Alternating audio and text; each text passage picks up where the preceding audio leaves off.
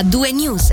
In apertura abbiamo l'incidente della circolazione di questo pomeriggio che ha causato grossi disagi al traffico nel Luganese. Un autocarro si è schiantato contro il guardrail attorno alle 14 sulla A2 in terrimo- territorio scusate, di Lamone. L'incidente è avvenuto vicino all'uscita di Lugano Nord in direzione sud, provocando ritardi fino a 30 minuti. Stando a una prima ricostruzione, un cittadino bulgaro circolava alla guida di un veicolo pesante con targhe bulgare in direzione sud mentre trasportava automobili quando il veicolo è andato a collidere contro lo spartitraffico centrale. A causa dell'impatto l'infrastruttura è stata seriamente danneggiata per una novantina di metri. In base a una prima valutazione medica l'uomo non ha riportato ferite. Per consentire le operazioni sono state chiuse alla circolazione le corsie di sorpasso sia in direzione sud sia in direzione nord. La viabilità è stata nel frattempo ripristinata. Quanto alle cause dell'incidente non abbiamo notizie ufficiali, ma tra le ipotesi non sono da escludere un guasto tecnico o un colpo di sonno. Passiamo brevemente alla giudiziaria. Il presidente delle criminali di Lugano, Amo Spagnamenta, ha confermato l'atto d'accusa allestito dalla procuratrice pubblica Chiara Borelli nei confronti di due imputati comparsi ieri in aula penale. Sono stati condannati per truffa per aver conseguito con l'inganno illecitamente mezzo milione di franchi nell'ambito dei crediti Covid. Come riporta la regione online, un 68enne di nazionalità italiana, residente nel Luganese, è stato condannato a 8 mesi sospesi con la condizionale per due anni e un uomo di 66 anni italiano, anch'esso residente nel Luganese, a 16 mesi, sempre sospesi per due anni con la condizionale.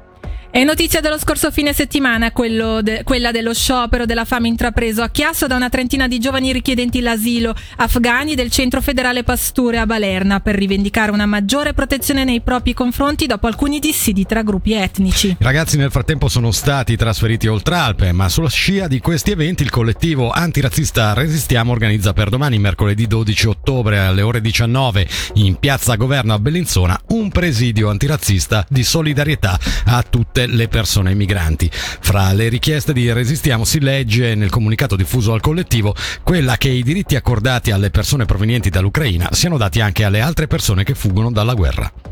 Andiamo ora a Lugano, dove questa mattina, presso la sede della posta più grande del Ticino, è stata presentata una nuova partnership del, grande, del gigante giallo. Infatti, a partire dal 18 ottobre, la posta e Corner Bank inizieranno ufficialmente una collaborazione grazie alla quale i clienti potranno acquistare e ricaricare le carte prepagate del gruppo bancario svizzero in 154 filiali del gigante giallo in tutta la Svizzera. Da metà novembre, in 20 filiali della posta in Ticino, nella Svizzera romanda e nella Svizzera tedesca saranno anche anche disponibili le carte di credito dell'Istituto Luganese. Sentiamo il direttore generale della Posta Svizzera, Roberto Cirillo, al microfono di Michele Sedili. Abbiamo nel contesto della strategia della posta di domani deciso che vogliamo sviluppare la rete e aprirla a dei partner per creare dei centri di servizio. Questo è il contesto. Il partenariato con Corner Bank si inserisce nella volontà di ampliare la paletta di servizi che la popolazione trova all'interno delle nostre filiali e di conseguenza rendere le filiali più attrattive per la popolazione. Abbiamo per quello che riguarda i servizi classici storici della posta, quelli legati alle lettere e ai pagamenti, una dimensione importante dei volumi anno dopo anno, per esempio quest'anno sulla parte dei pagamenti meno 11%. Se vogliamo che la popolazione continui ad andare nelle filiali, dobbiamo mettere a disposizione altri servizi e i partner ci aiutano a ampliare questa paletta. Come mai la vostra scelta è ricaduta proprio su Corner Bank? Uno dei criteri eh, che avevamo nella scelta dei partner era la volontà di avere un orizzonte temporale lungo, di voler fare un partenariato a medio e lungo termine, non a corto termine. E poi la reputazione. Corner Bank è una società di famiglia che ha una lunga tradizione di 70 anni e ha fortemente ancorato con un'ottima reputazione qui in Ticino, è un leader storicamente in Svizzera per quello che riguarda il mondo delle carte, di conseguenza rispettava tutti quanti i criteri per poter iniziare questo cammino insieme e potersi sviluppare nei prossimi anni dappertutto in Svizzera. Tra poco, oltre a Cirillo, su questa nuova collaborazione sentiremo anche il direttore generale e il vice direttore di Corner Banca. Voltiamo pagina, anche in Ticino sta prendendo forma una commissione di etica clinica per le strutture e i servizi che si occupano di persone con disabilità.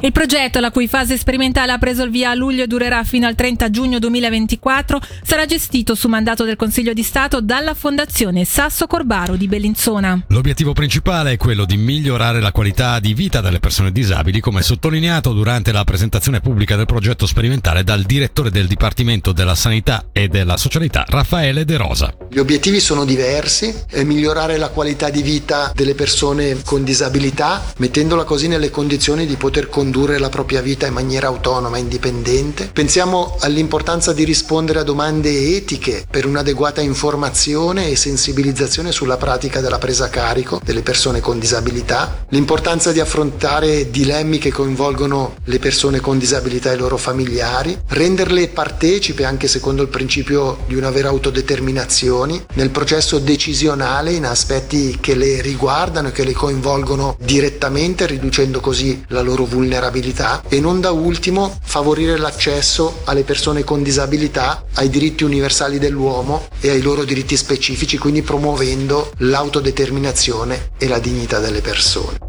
Nella seconda ora di A2 News torneremo a parlare in modo più ampio della Commissione di Etica Clinica per le strutture e i servizi che si occupano delle persone con disabilità per capire bisogni e prospettive future.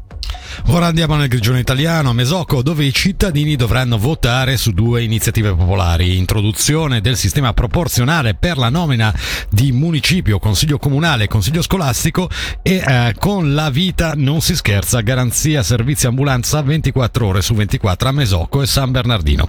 Ieri sera il consiglio comunale infatti ha respinto entrambi i temi.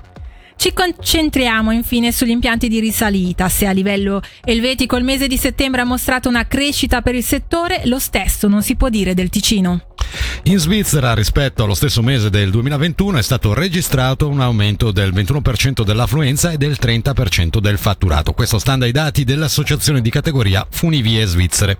Indietreggiano invece i grigioni con un meno 4% ma un più 9% di proventi e il Ticino con un meno 11% e meno 8% nel giro di affari. Due realtà che l'anno scorso avevano invece particolarmente approfittato della voglia di vacanze in patria in tempi di restrizioni per pandemia. Nella nostra regione la situazione migliora se il paragone viene invece fatto con la media dei 5 anni, dove il Ticino fa registrare un più 9% di affluenza e un più 14% di giro d'affari. Proprio in questo ambito, oggi la direzione degli impianti di Bosco Gurin ha comunicato che in vista dell'apertura prevista sabato, sabato 26 novembre, neve permettendo, è stata lanciata la campagna di abbonamenti. A due news. Grande musica, grandi successi.